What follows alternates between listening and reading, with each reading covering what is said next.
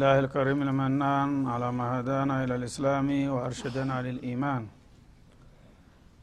وأنزل هذا القرآن الكريم بالبرهان وأرسل لنا أفضل الرسل بأفصح اللسان فله الحمد والشكر على هذه النعم العظيمة والآلاء الجسيمة. والصلاة والسلام على خير خلق الله وخاتم رسل الله الذي قال ما اجتمع قوم في بيت من بيوت الله يتلون كتاب الله ويتدارسونه فيما بينهم إلا نزلت عليهم السكينة.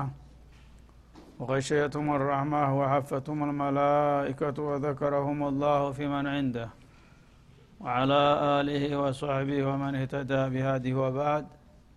فقد وقفنا في الدرس الماضي عند قوله جل وعلا من سورة النساء. ألم تر إلى الذين يزعمون أنهم آمنوا بما أنزل إليك وما أنزل من قبلك يريدون أن يتحاكموا إلى الطاغوت وقد أمروا أن يكفروا به ويريد الشيطان أن يضلهم ضلالا بعيدا. الآية ستين فلنبدأ من هنا. أعوذ بالله من الشيطان الرجيم. ألم تر إلى الذين يزعمون أنهم آمنوا بما أنزل إليك؟ ألم تر إلى الذين يزعمون أنهم آمنوا بما أنزل إليك وما أنزل من قبلك يريدون أن يتحاكموا إلى الطاغوت وقد أمروا أن يكفروا به ويريد الشيطان أن يضلهم ضلالا بعيدا وإذا قيل لهم تعالوا إلى ما أنزل الله وإلى الرسول رأيت المنافقين رأيت المنافقين يصدون عنك صدودا فكيف إذا أصابتهم مصيبة بما قدمت أيديهم ثم جاءوك يحلفون بالله إن أردنا إلا إحسانا وتوفيقا. أولئك الذين يعلم الله ما في قلوبهم فأعرض عنهم وعظهم وقل لهم وقل لهم في أنفسهم قولا بليغا وما أرسلنا من رسول إلا ليطاع بإذن الله. ولو أنهم إذ ظلموا أنفسهم جاءوك فاستغفروا الله واستغفر لهم الرسول فاستغفروا الله واستغفر لهم الرسول لوجدوا الله توابا رحيما فلا وربك لا يؤمنون حتى يحكموك فيما شجر بينهم ثم لا يجدوا في أنفسهم حرجا مما قضيت ويسلموا تسليما. ولو أنا كتبنا عليهم أن اقتلوا أنفسكم أو اخرجوا من دياركم ما فعلوه ما فعلوه إلا قليل منهم ولو أنهم فعلوا ما يوعظون به لكان خيرا لهم وأشد تثبيتا. وإذا لآتيناهم من لدنا أجرا عظيما. ولهديناهم صراطا مستقيما.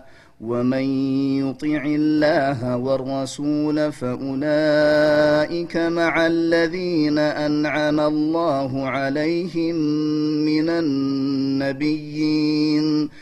فأولئك مع الذين أنعم الله عليهم من النبيين والصديقين والشهداء والصالحين. وحسن أولئك رفيقا. ذلك الفضل من الله وكفى بالله عليما. ألم تر إلى الذين يزعمون أنهم آمنوا بما أنزل إليك؟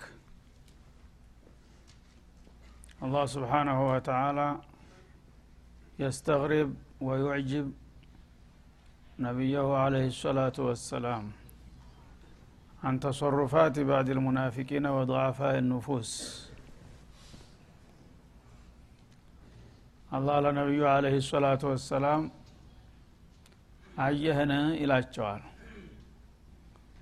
እነዛን ሰዎች አምነናል ይላሉ በቃላቸው ያው እንደ ማንኛውም አመነናል እያሉ የእምነት መግለጫ የሚሰጡትን ሰዎች አያቸውን ይላል።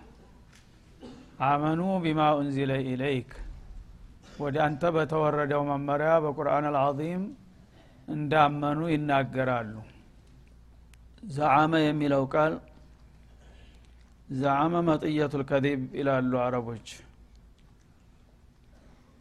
እዳዓ ማለት ነው ከዚበን በውሸት አንድ ሰው ያልሆነውን ነገር እንደሆነ አድርጎ በሚናገርበት ጊዜ ዘአመ ፉላኑን ከዛ ይባላል። አጠራጣሪ ነገር ሲሆንባቸው ማለት ነው። ዋሸ ለማለት ነው። ዘመናዊ የሆነ ጨዋ የሆነ ቋንቋ ማለት ነው። ዋሸ እንዳይሉ ዘአመ ይላሉ። ነገሩ ዋሸ ነው። ስለዚህ አላህ በዛ አነጋገር አንዳንድ ሙናፊቆችን ተላይ አማኝ መስለው ውስጡ እንደባ የሚሰሩትንና ከጥላት አገልግሎት ጋር የተጣበቁትን ሰዎች ሲተች አያቸውን ይላል አላ ስብን ወተላ እነዛን ሰው ያየህን የዝዑሙን የሚከራከሩ የሚሞግቱ የሆኑ ማለት ነው። አነሁም እነሱ አመኑ ቢማ ኡንዚለ ኢለይክ ወደ አንተ በተወረደው ኪታብ እንዳመኑ የሚናገሩ። ያው ለማስመሰል እኛም አማኞች ነን ይላሉ ማለት ነው። በአማኞች ጋር ይሰለፋሉ ወማ ኡንዚለ ሚን ቀብሊክ ከአንተ በፊትም ባወረዱ ኪታቦች እንዳመኑ ይናገራሉ። ጦብዓን ማንኛው ሙእሚን የሆነ ሰው አንቱሚነ ቢላህ ወመላይከቲ ወኩቱቢህ ስለተባለ በቁርአን ብቻ ማመን በቂ አይደለም። በሁሉም የአላህ ኪታቦች ማመን አለበት። ስለዚህ እነዚህም በቃል ላለመበለጥ ብቻ እኛ በቁርአንም ከዛ በፊትም ባሉት በአላህ ኩቱቦች አምነናል እያሉ ሽንጣቸውን ገትረው የሚከራከሩ አሉ ይላል። ይህንን ካሉ በኋላ ይሄ ማለታቸው አይደለም ያስወቀሰው ይሄ ማድረግ የሚገባ ነገር ነው። ችግሩ ግን ተናቁድ ይከተለዋል ይህንን ዘዕም ማለት ነው። በቁርአንና ተዛ በፊት ባሉት ኩቱበ ሙቀደሳዎች አምነናል ብለው ተተማጎቱ በኋላ እንግዲያውስ ይሄ ሰውዬ በአላህ ኩቱቦች የሚያምን ከሆነ እንዳለው አማኝ ነው ተብሎ ታማኝነትን ሊያገኝ ነው። ያ ከሆነ ደግሞ አማኝ የሆነ ሰው ሁሉ ካመነባቸው ኪታቦች ሊወጣ እንደማይችል ነው የሚገመተው ማለት ነው። እነሱ ግን በተቃራኒው ዩሪዱና አንየተሃከሙ ኢለጧሁት በቁርአንና በቀደምት መጽሐፎች አምነናል ካሉ በኋላ የዕለት ተዕለት እንቅስቃሴያቸው ላይ አንድ አከራካሪ ነገር ካጋጠማቸው ሊዳኙ የሚፈልጉት በጧቁት ነው ይላል። ባመኑበት ኪታብ ሳይሆን ይሄ ነው ችግሩ ማለት ነው። ጧቁት ማለት ከአሁን ቀደም ዩእሚኑነ ቢልጅብት ወጧቁት የሚለው ላይ አሳልፈናል። የተለያየ ትርጉም እንዳለው ሳሂር ሊሆን ይችላል ካሂን ሊሆን ይችላል እንዲሁም ደግሞ ሐኪመን ዛሊም ሊሆን ይችላል ሸይጣን ሊሆን ይችላል ጣዖት ሊሆን ይችላል። ይህን ሁሉ ያካትታል። ምክንያቱም ጧቁት የሚለው ቃል ሚነጡ ቅያን ነው የተወሰደው። ደንበር ያለፈ ያው አጉራ ዘለል የሆነ ነገር ሁሉ በሙሉ ጧቁት ይባላል። ስለዚህ እነዚህ ሰዎች በአላህ ኩቱቦች አምነናል ካሉ በኋላ አንድ አከራካሪ ነገር ሲያጋጥማቸው እንደ አባባላቸው ቢሆን ኑሮ ሸሪያ ይፍረደን ማለት ነው የሚጠበቅባቸው ማለት ነው። የአላህ ቁርአን በዚህ ጉዳይ ይፍረደኝ ተፈረደልህም ተፈረደብኝም እቀበላለሁኝ ብሎ ባመኑበት ኪታብ ለመዳኘት ፈቃደኝነት ማሳየት ሲጠበቅባቸው እነሱ ግን አምነንበታል ያሏቸውን ኩቱቦች ረግጠው እንደገና በሚያጋጥማቸው አከራካሪ ጉዳይ ሊዳኙ የሚናፍቁት በጧሁት ነው ይላል በሰይጣን መመሪያ ነው። ወይም በጠንቋዎች ወይም በሟርተኞች ሊዳኙ ይፈልጋሉ። ወይም ደግሞ በአላህ ሸርዕ በማይመሩ ባለስልጣናት ማለት ነው። በሰይጣን መንገድ በሚዳኙ ባለስልጣናት መዳኘት ይፈልጋሉ። እንዲህ አይነቶቹን ጉደኞች አያቸውን ይላል። ሙተናቂድ ራሳቸውን በራሳቸው የተጋጩ ማለት ነው አምኛለህ ያለ ሰው በአመነበት ነገር ነው መዳኘት ያለበት። ማመኑን አምኛለሁኝ ግን መዳኘት ያለብኝ በዚህ ሳይሆን በሌላ ነው የሚል ከሆነ በቃሉ ያወጀውን እምነት በተግባሩ ሻረው ማለት ነው። ምክንያቱም በዛ ነገር መዳኘት አልፈልግም ካለ ያን ነገር ያላመነበት መሆኑ ነው በተግባር የሚያሳየው። እንዲህ አይነቶቹን ዝጉርጉር ሰዎች አያቸውን ይላል። ወቀድ ኡሚሩ አን የክፍሩ ቢህ ጧቁትን እንዲክዱበት ታዘው እያሉ አላህ አማኞችን ከኔ ውጭ ያለን ነገር ምንንም ነገር እንዳታምኑ በምንም ነገር እንዳታመልኩ ብሏቸዋል። ያንን የጌታን ማዕቀብ ጥሰው አደራውን የረግጠው በአላህ የሸርዕ ሳይሆን በጣዖት ስርዓት ነው መመራት ያለብን። የሚሉትን ሰዎች አያሃቸውን ይላል ፈመን የክፍር ቢጣዖቲ ወዩእሚን ቢላህ ፈቀድ እስተምሰከ ብልዑርወት ልውስቃ እንዳለው ሱረቱ ልበቀራ ላይ ትክክለኛ የአስተማማኝ ኢማን አለይ ሊል የሚገባው ከአላህ ሌላ ያሉትን ኒዛሙ አንዚማዎች ሁሉ አንቅሮ ተፍቶ በአንድ አላህ ፍቃድ መመራትን ያረጋገጠ ነው ይላል። እንደዛ ተብሎ እያለ እነሱ ግን በተገላቢጦሽ የአላህን ሸርዕ ትተውና ረስተው እንደገና ከአላህ ሌላ የተለያዩ ወፋራሽና ሰው ሰራሽ ነገሮችን እንደ መመሪያ አድርገው እየያዙ አማኝ ነኝ ይላሉ። አያቸው እነዚህን ወስላቶች ይላል አላ ስብን ወተላ ወቀድ ኡሚሩ አን የክፍሩ ብሄ ማለት አይ ቢጧሁቲ በጧሁት እንዲክዱ ታዘው እያሉ በሳሂር በሻዕር በጠንቋይ በተለያዩ አውቅላችኋለሁ ባያታላዎች ሁሉ መገዛትና መዳኘት የለባችሁም። አማኝ ከሆናችሁ በእኔ ፍቃድ በእኔ ሸርዕ መመራት አለባችሁ ብሏቸው እያለ ያንን ገልብጠው እንደገና መዳኘት ያለብን በጠዋወት ነው ግን ማመኑን በቃል አምነናል ይላሉ። እንዲህ አይነቶቹን አማኞች አያቸውን በብሎ ለታዛቢ ያጋልጣል ነው ያሳጣል? ወይሪዱ ሸይጣን አንዩዲለሁም ضላለን በዒዳ እና ሸይጣን በዚህ ከንቱ ስንኩል አስተሳሰባቸው ከሀቅ አይርቁ መራቅን ሊያሳስታቸው ይፈልጋል። ያው ይሄን ነገር ብታደርጉ አይጎዳም ብሎ ሸልሞ አሳይቷቸዋል ማለት ነው። በቃል ሀምኛለሁ ታልክ በሌላ በሚያጋጥሙ ችግሮች እኮ በዘመናዊ ህግና ስርዓት ብትዳኝ ምንም ችግር የለም ብሎ የመከራቸውና የነገራቸው ሰይጣን ነው። እና በአሁኑ ጊዜም ያለው ትልቅ ችግር ይሄ ነው። በወትሮ ጊዜ አያ ሲወርድ በዚህ አይነት ባህሪ የሚታዩ ሰዎች በጣት የሚቆጠሩ በጣም ጥቂቶች ነበሩ። አሁን ደግሞ አለምን የሞሉት እነዚህ ናቸው ማለት ነው። በአንድ ፊቱ የካደው ለይቶለታል ክዷል ምንም ችግር የለም።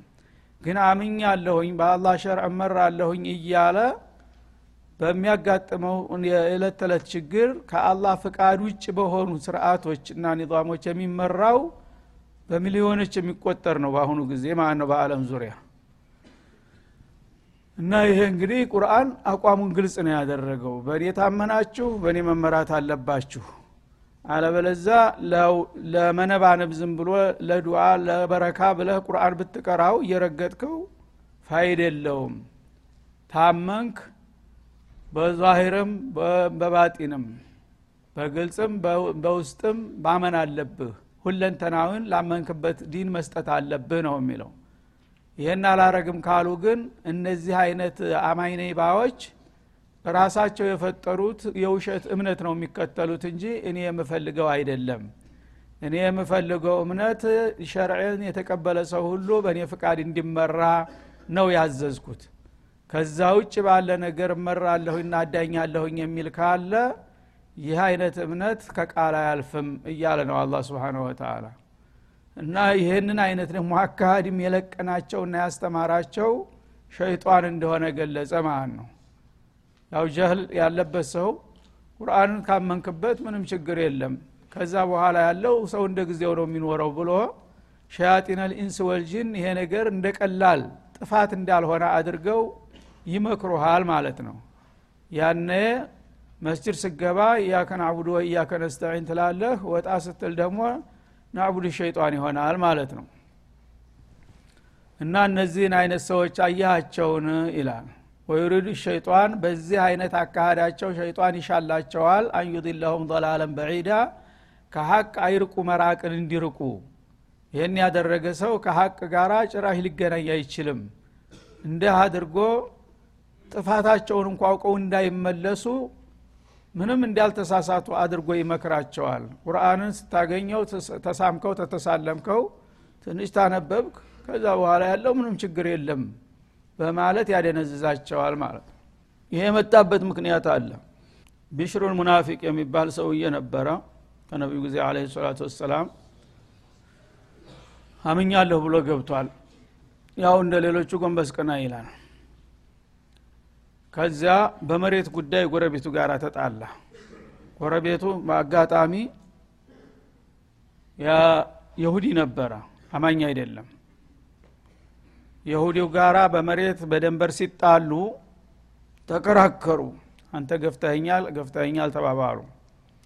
ያነ ይሺ ወደ ዳኛ እንሄድና ያው ዳኝነት ጉዳያችንን አቅርበን እናሳይ ተባባሉ። ይሺ እሺ ወደ የት እንሄድ ሲባል ይሄ ሙስሊም ተብየው ወደ ካዕቡል አሽረፍ ደን ዳኝነት እንቀበላል ካዕቡል አሽረፍ ማለት የይሁዶቹ ቁንጮ ነው። ሽር ጸረ መሐመድ የሆነው ማለት ነው። ይሄኛው የሁዲው ደግሞ በተቃራኒው አይደለም ወደ እናንተ ነብይ ወደ መሐመድ ነው መሄድ ያለብን አለ። አጅብ እኮ ነው። የሰው ልጆች ግል ጥቅማቸው ላይ ሁልጊዜው ሁለቱም ባልተጠበቀበት መልኩ ማለት ነው። የሁዲ የነቢዩን ዳኝነት ፈለገ ሙስሊም ተብየው ደግሞ የጣዖቱን ዳኝነት ፈልገው ለምን? ሁሉም መስላሃቸውን የግል ጥቅማቸውን ነውና የሚያበስሉት ማለት ነው። ይሄኛው የሁዲው ወደ ነቢዩ ህጀ መዳኘት አለብኝ ያለው ነቢዩ የፈለገው ቢሆን ሰይጣን እንኳ ቢሆን ተከሶ ከመጣ ሀቁ የሱ ከሆነ ይፈርዱለታል። ሀቅን ነው የሚጠብቁት ሁልጊዜ። ይሄ ይሁዲ ነው ይሄ ጥላት ነው ወዳጅ ነው የሚባል ነገር የለም። አኒሕኩም ቢማ አንዘለላህ ብሎ ጌታ አደራ ጥሎባቸዋልና ማለት ነው። ስለዚህ እዚሽ ላይ ወደ ነቢዩ መሄዱ እንደሚጠቅመው አወቀ ይፈርድለታልና እሱ እንደተበደለም እርግጠኛ ነው ማለት በቂ ማስረጃም አለው። ይሄኛው ደግሞ ሀቁ እንዳልሆነ ያውቃል ያ የተካሰሱበት ነገር። ግን ለእሱ ሚስማማ ዳኛ ከተገኘ ትንሽ መዘየሪያ ተደርጎለት እንደሚፈርድ አወቀ ማለት ነው። ስለዚህ እዛ ህጀ የእናንተ የእናንተ ካካም ነውን የምፈልገውና በእሱ መዳኘት እፈልጋለሁኝ አለ። የሁዲ ውስጥ ቅረብ ገረመው። እንዴ ምነካህ አንተ? ሙስሊም አይደለህም እንዴ? ነቢይንም ያህል ነገር በአንተ አስተማመን እኮ ነቢይ ነው እያልክ ነው። ነቢይ ከሆነ ደግሞ የወረደለት መመሪያ ታላ ነው ቁርአን ነው እያልክ ነው። ይሄ እስከሆነ ድረስ አንተ ሙስሊም ሆነ ሲያበቃ እንደገና ነቢይንም ያህል ነገር ትተህ አንድ ተራ የሁዲያ መሪ ዘንድ እንሂድ እንዴት ትለኛለህ አለው። እሱ ደግሞ አንተ በመሐመድ አላመንክ ወደ እሱ ለመሄድ ለምን አስፈለገህ አለ። እና ይህን ጉዳዩን የሚያውቀው በቅርብ እሱ ነው። የእናንተ አካባቢው ሰው ስለሆነ እዛ ይሻላል ብዬ ነው ሲል ተፋጠጡ ማለት ነው። ያነ ሁለቱም እንግዲህ በአቋማቸው ጸኑና ለጥቅማቸው ሲሉ ብዙ ተወዛገቡ። በመጨረሻ የሁዲው አቸነፈና ወደ ነቢዩ መሄድ ያለብን የሚለው ተወሰነ ማለት ነው። ያው እየከበደው ሄደ። እንደፈራውም ሁኔታው ሲቀርብላቸው ቁልጭ ያለ ነገር ነበርና በማስረጃ ሲያውቁ ለይሁዲው ፈረዱለት ማለት ነው። ይሁዲ ሲፈርዱለት ያው እንግዲህ እየከበደው ያለቃቀሰ ተመለሰ። ሲመለስ አሁንም አልተዋጠለትምና ይህን ነገር እንደገና ብናየው በዘመድ በሽማግሌ ምናምን ማለት ጀመረ። እንዴ ያ ነብያችሁ ተወሰነ በኋላ እንዴት ይለዋል? አይ ቢሆንም ይሄ ዳኝነት ነው ደግሞ በሽምግልናም እኮ ቢታይ ምንም አይደለም ይላል። እሺ ወደ የት እንሄድ? ዑመር ዘንድ እንሄድ አለ ሲፈርድበት። ዑመር ብን ዘንድ እንሄድ። ይሽ እንዴ? ተንጉሱ ወደ አሽከሩ እንሄዳለን እንደ አለ። ይግባኝም ካስፈለገ እኮ ወደ ላይ ነው የሚከደው እንጂ ወደ ታች ይግባኝ ሰምቼ አላቅም አለ። አይ ግድ የለም በዝምድና በሽማግልና ብያለሁ እኮ አለ። ጥሩ ነው የምንቸገረኝ። እንሄድ ጥሩ በትክክልም ይህንን ታጸደቀ? ያለቃው ውሳኔ ነው ያጸድቀው። ተሻረውም መብት የለውም። ያለቃውን ሻር መሻር ስለማይችል ያልቀበልም እና ታልክ ደስ ይበልህ እንሂድ ያለዋል ተዛ ተነስቶ ሄደ ዑመር ቤት ገቡ። እና ሲገቡ አንድ ጉዳይ ኑሮ ላንናገረውት መጣን ስሏቸው ምንድ ነው እሱ? ጉዳዩን አቀረበ። ይሄ ይሁዲው ማለት ነው። እንደዚህ እንደዚህ በመሬት ጉዳይ ተጣላን ያው እኔ ወደ ነቢዩ መሄድ ያለብን አልኩኝ። እሱ ወደ ካቡል አሽረፍ እንሄድ አለ። በመጨረሻ ወደ ነቢዩ ሄድንና እሳቸው ለእኔ ፈረዱልኝ አለ ይሁዲው። ስለዚህ በፍርዱ መሰረት እኔ ያው መብቴን አግኝቻለሁኝ። ስንመለስ አሁንም ማቅማማት ጀመረና የሆነ ሀሳብ አለኝ አለ። ምንድ ነው ስል በሌላ ሰው የምናሳየው ጉዳዩን እንደ ሌላ ሰው እንዴት ያየዋል ስል ያው በዝምድና በሽማግሌ ቢገላግለን ይላል እኔ ምቸገረ ብዬ ወደ አንተ መጣሁኝ። ብትፈልግ ያው አድሪከው ብትፈልግ ደግሞ ብትሽረውም አይሻርም። እኔ አለቃ ፈርዶልኛል ይሄ ነው ያለው ጉዳይ ብሎ ነገረ ማን ነው ይሁደው ነገሩ እንደዚህ ነው አሉ ገጥመው ለመስማት። ሲሉት ይህ ሙስሊም ተብየው አዎን ነገሩ እንደዚህ ነው በመሰረቱ አለ ተስማማበት። ስለዚህ ሲሉት ያው እርሰው ያው በሽምግልና መልክ ቢያስማሙን ብዬ አለ። ጥሩ አስማማቸዋለሁ እዚ ቆዩኝማ አሉና ቁጭ ወደ ጓዳ ገቡና ሰይፋቸውን በጋቢያቸው ውስጥ ሸጎጥ አድርገው መጡና ጭንቅላቱን አነሱ ማለት ነው። ሀከዛ አሕኩሙ ቢመን ለም የርዶ ቢሑክም ላህ ወረሱሊህ አሉ። ይህን የፍርድ እንደዚህ ነው እንግዲህ። የአላህንና የረሱልን ፍርድ የማይቀበል ሰው በእኔ በኩል የሚሰጠው ዳኝነት ይሄ ነው ብለው ጭንቅላቱን አወረዱ። ይህ ጊዜ ሁዳውም ደነገጠ። አይዞ አንተ ምንም ችግር የለብህ አሉ እዛ ዑመር ሰው ገደለ ተብሎ ሀገር ተሸበረ ማለት ነው። ወዲያው ጸጥታ ኃይል መጡ። ዑመር ተይዘው ወደ ነብዩ ማለት ነው። ነፍሰ ገዳይ ምንድን ነው ሲባል ጉዳዩ ነብዩ ያውቁታል። በመሰረቱ ያፈረድኩለት ሰውዬ ውሳኔውን ሊያስገለብጥ የተፈረደበት ሰውዬ ዑመር ጋር ሄደ ይግባኝ ሲጠየቅ እኔ ይግባኝ ይሄ ነው ብሎ ሰጠው። ሲሉ ጥሩ አድርጓል ይሄ ማልክ ነው አሉ። አለቀ ውድቅ ሆነ ማለት ነው ስለዚህ ይህን ነገር በጣም እንግዲህ አስገራሚ ነገር ስለሆነ አላህ በማሳጣት መልክ አቅል ያለው ሰው ሁሉ ይህን እስቲ አይቶ ይፍረድ በማለት ألم تر إلى الذين يزعمون أنهم آمنوا بما أنزل إليك ወደ አንተ በተወረደው አምነናል እያሉ እንደገና በተቀላቢጦሽ እጣዖት ዘንድ ሄደን ካልተፋረድን የሚሉ ጉደኞች አሉ። አያቸውን ያለው ለዚህ ነው ማለት ነው። እሱ ብቻ ሳይሆን ቤተሰቦችም ደግፈውታል። የሱ አይነት አስተሳሰብ ያላቸው ስለነበሩ ማለት ነው ስለዚህ መቀጣጫ ተደረጉ ማለት ነው። አሁን ግን እንደዚህ የሚያደረግ ጎበዝ የለም። እንደፈለገ ፈለገው ቦታ ይሄዳል ማለት ነው። እና ይህ የሚያሳየን ምንድን ነው ኢማን ቀልድ አይደለም። በምላስ ጫፍ የምትነገር ዜማ አይደለችም። አመንክ ማለት የአላህን መንሃጅ የአላህን ስርአተ ህግ ተቀበልክ ማለት ነው። ስለዚህ የፈለገው ነገር ጥቅምህ ላይ ቢመጣም እንኳን ለገንዘብ እንኳን ለህይወትህ ላይ ቢመጣ ወለው አላ አንፉሲኩም ነው የሚለው አላ በነፍስህ ላይ ከመጣ ነፍስህን ለአላህ ውሳኔ ማስገዛት አለብህ። ምክንያቱም አማራጩ ኋላ ጀሃንም ነው የሚሆነው የአላህን ውሳኔ ካልተቀበልክ። በዚህ በዱኒያ ላይ እንደ ዑመር ያለ ሰያፍ ባይገኝም ነገ ግን ጀሃነም ይጠብቀዋል የአላህን ህግ የማይቀበል ሁሉ ማለት ነው። እና ሰበበ ኑዙሉ ይሄ አሁንም እኛ በሽማግሌም ሆነ በዳኛ አንድ ነገር አከራካሪ ነገር ሲመጣ ጠንቀቅ ማለት አለብን ሰዎችንም ላለማሳሳት ራሳችንም ላለመሳሳት ይሄ ነገር በመጀመሪያ በሽር ነው መታየት ያለበት። የአላህ ውሳኔ ለማንም አያደላም። ለአላህ ቅርብ ዘመድ የሩቅ ዘመድ የሚባል ነገር የለም። ወይ በጥቅም አይታለልም። ገና አንተ ሳትፈጠር አላፈስቲንን ቀደም ብሎ የወሰነው ነገር ነው። ስለዚህ ጌታ ያስቀመጠውን ውሳኔ ተቀበል። ከዛ በኋላ ብትጎዳ እንኳን የዱንያ ጉዳት ምንም አይደለም። ነገ አላህ ካሳህን ይሰጠሃል ይህን አላደርግም ብለህ ግን ለጊዜያዊና ገለግላዊ ጥቅም ብለህ ወለም ዘለም የምትለውት ቢሆን ችግሩ የከፋ ይሆናል ማለትን ነው የሚያስተምረን። አዳ ወሰለ ላሁ ወሰለም አላ ነቢይ